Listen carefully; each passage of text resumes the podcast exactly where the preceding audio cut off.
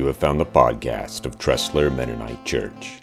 Each week, we replay the sermon from our Sunday morning service so that anyone who may have missed the sermon can catch it later. We want to especially thank those of you who missed the sermon because you were working with our youngest children during the service time. This sermon was from December 4th, 2022, and the text was Luke chapter 1, verses 26 through 55.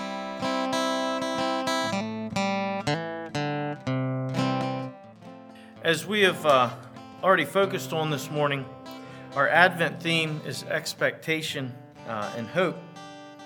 Webster's defines hope as a desire with expectation of obtainment or fulfillment. I'll read that again. I had to read it like 10 times. I won't read it 10 times now, but it's a desire with the expectation of obtainment or fulfillment.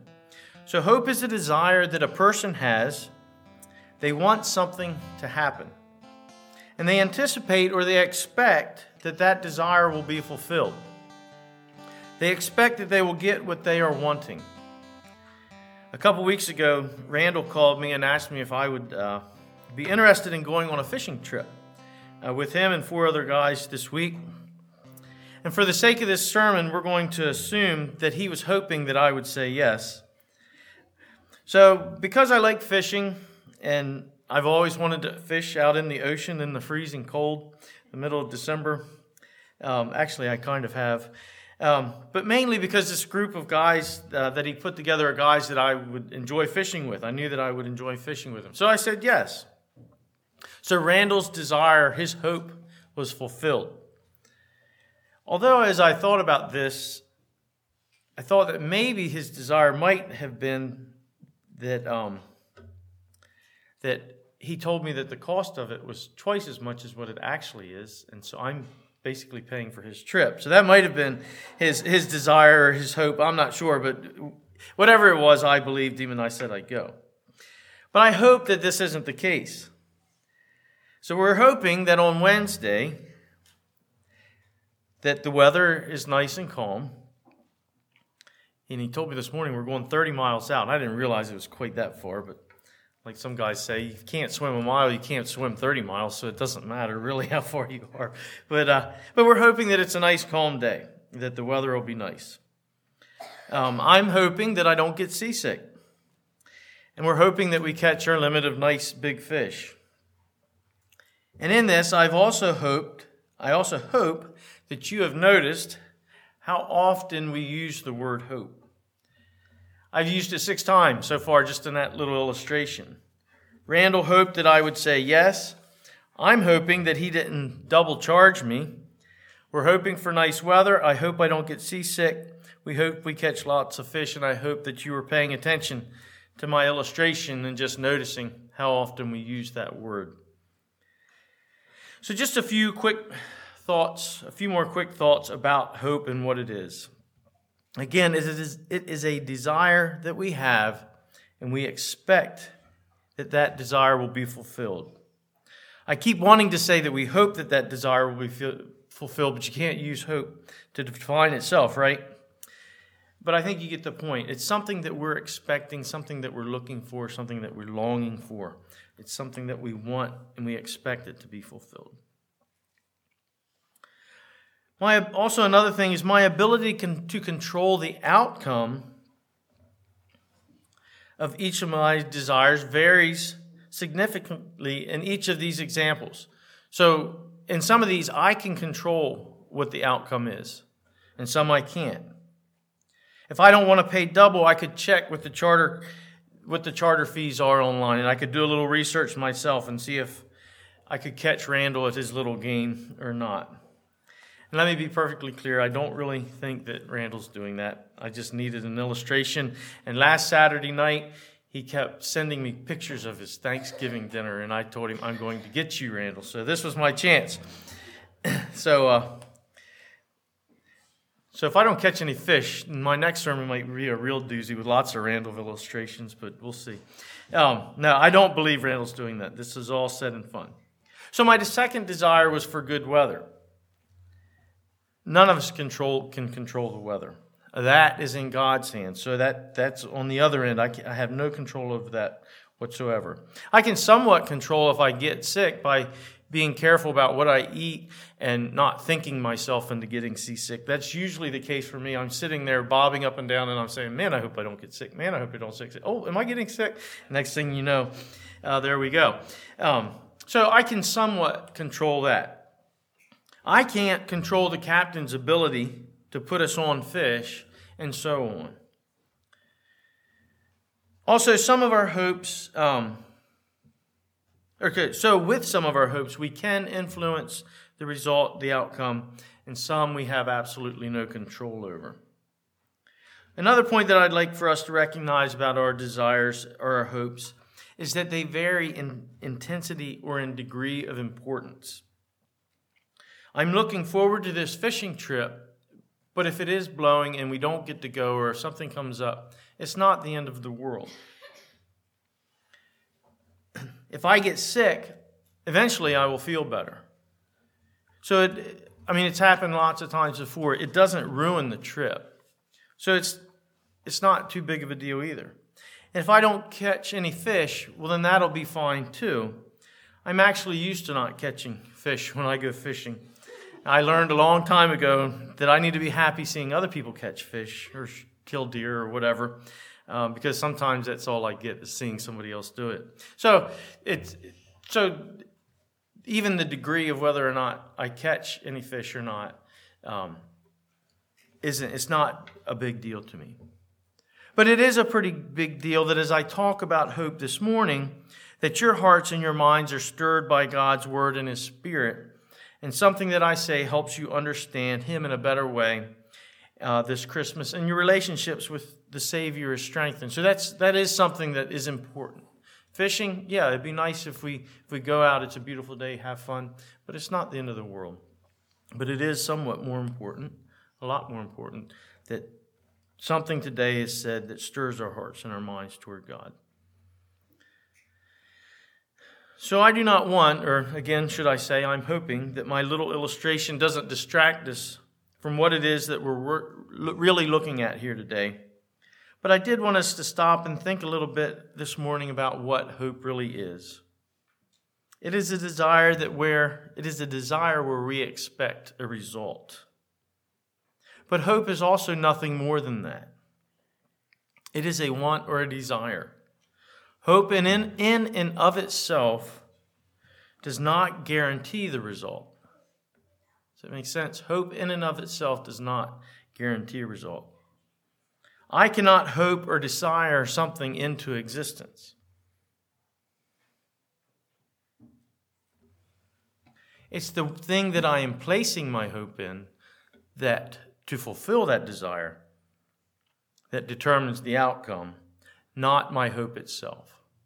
So you can have all the faith, all the hope in the world that when you sit on a chair, it's going to hold you, but if that chair is not worthy of your hope and your faith, who cares?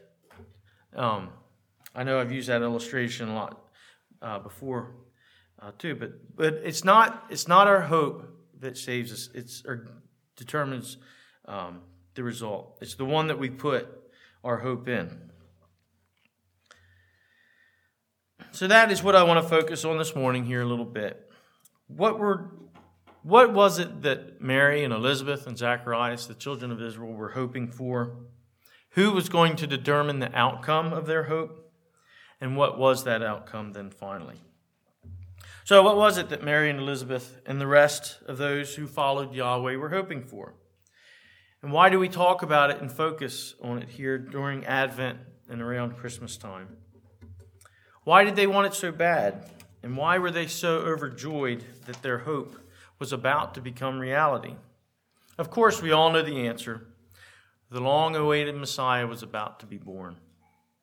The world had been groaning under the weight of sin for 4,000 years, and finally, God was going to fulfill his promise that he had made to Adam and Eve at the fall and send the Savior that would be the appropriate sacrifice to atone for the sins of the human race that had rejected him. We talked about all of that uh, last week. So, this is a hope that we're talking about that had eternal consequences. In fact, it was more than just a desire, it was a need. And it was a need about to be met, and Mary had the awesome responsibility and the privilege to experience that. Do you ever think about what that must have been like? They have, the world had been waiting for millennia, and Mary found out there from the angel Gabriel that this was about to take place. So her, her, her response was then to submit. Luke 138 says, Mary, Mary responded, I am the Lord's servant. May everything you have said about me come true. So she submitted to that. So it was a desire and a hope with eternal consequences, and it was also a hope with which they had no power to bring about its fulfillment. So there was nothing that the children of Israel, any of these people, that we could do today, could do to bring about its fulfillment. We were powerless in that. But it was a hope that was based on God's promise to one day send a Savior. And that is why, after thousands of years, there were still those who were faithfully waiting for God to fulfill that promise.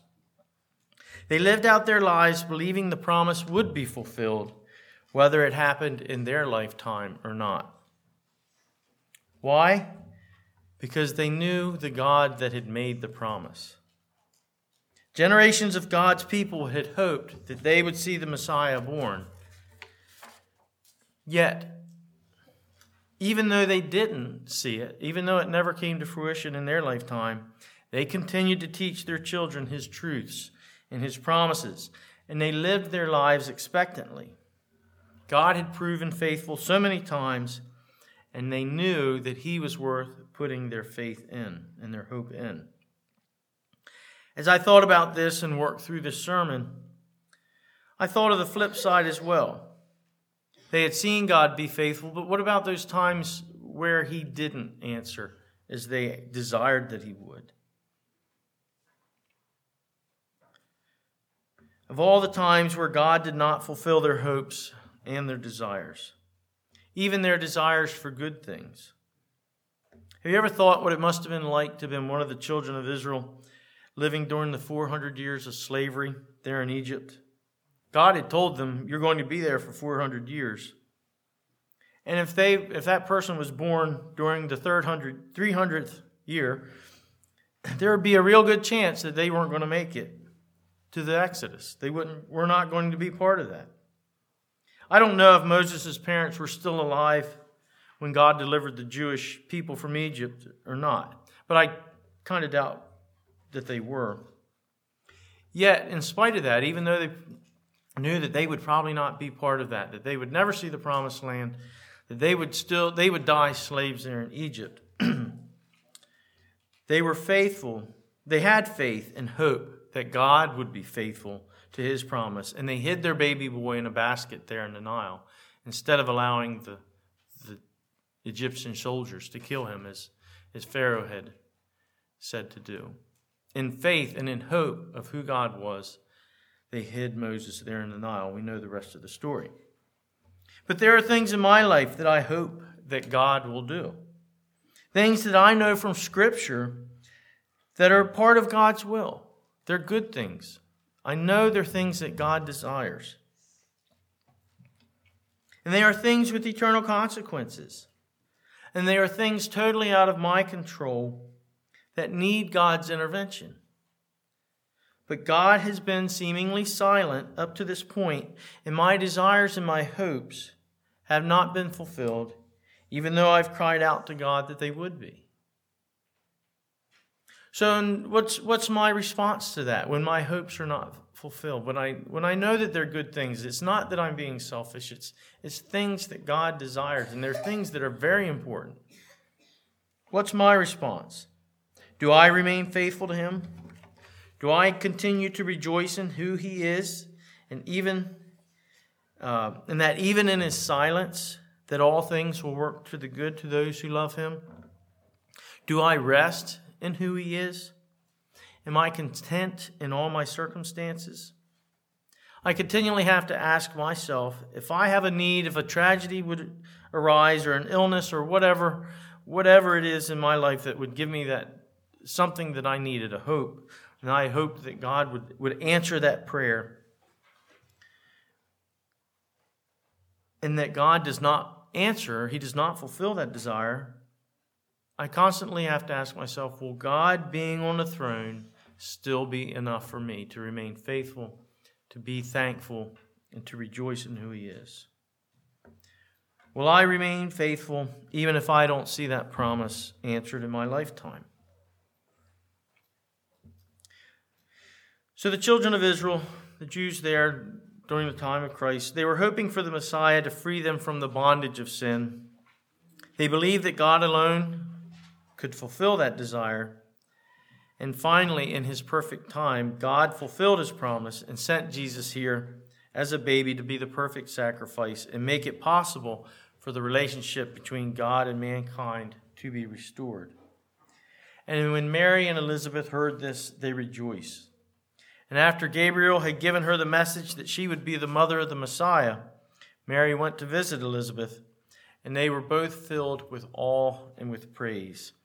And it's, their response was pretty amazing to me. We find Elizabeth's response there in verses 39 to 45, which read, a few days later, Mary hurried to the hill country of Judea, to the town where Zachariah lived.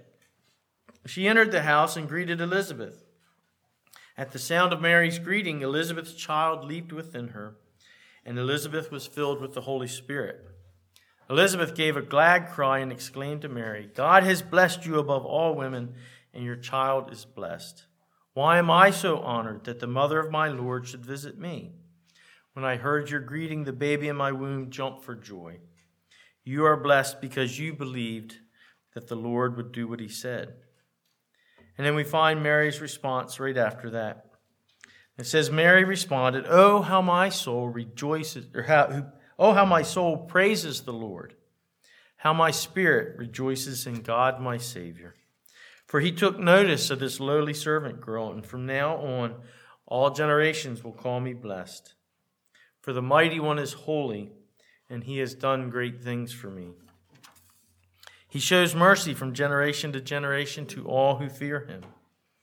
His mighty arm has done tremendous things. He has scattered the proud and haughty ones. He has brought down princes from their thrones and exalted the humble. He has filled the hungry with good things, and he sent the rich away with empty hands. He has helped his servant Israel and remembered to be merciful. Again, for he made this promise to our ancestors, to Abraham and his children forever. So, in closing, what can we apply to our lives here today from our thinking about hope and, and what it is that the, these ladies and the, and the other Jewish people were hoping for? Obviously, Christ has made the, the proper sacrifice that uh, that makes it possible for us to be cleansed from our sin. But there's more to the story, right? Not all of his promises have been fulfilled yet. But God is still at work. And eternity will look much different than what life looks like today. So we look forward to the day when our hope and our faith will be reality, and there will be no more death, no more tears. So, the challenge to myself, to us today, is don't lose heart. Continue to put your hope in the one true God who can and will fulfill his promises, even when he doesn't fulfill them in the way or in the timing that we want. Rejoice and praise him for who he is and for what he has done and for what he is doing and will continue to do.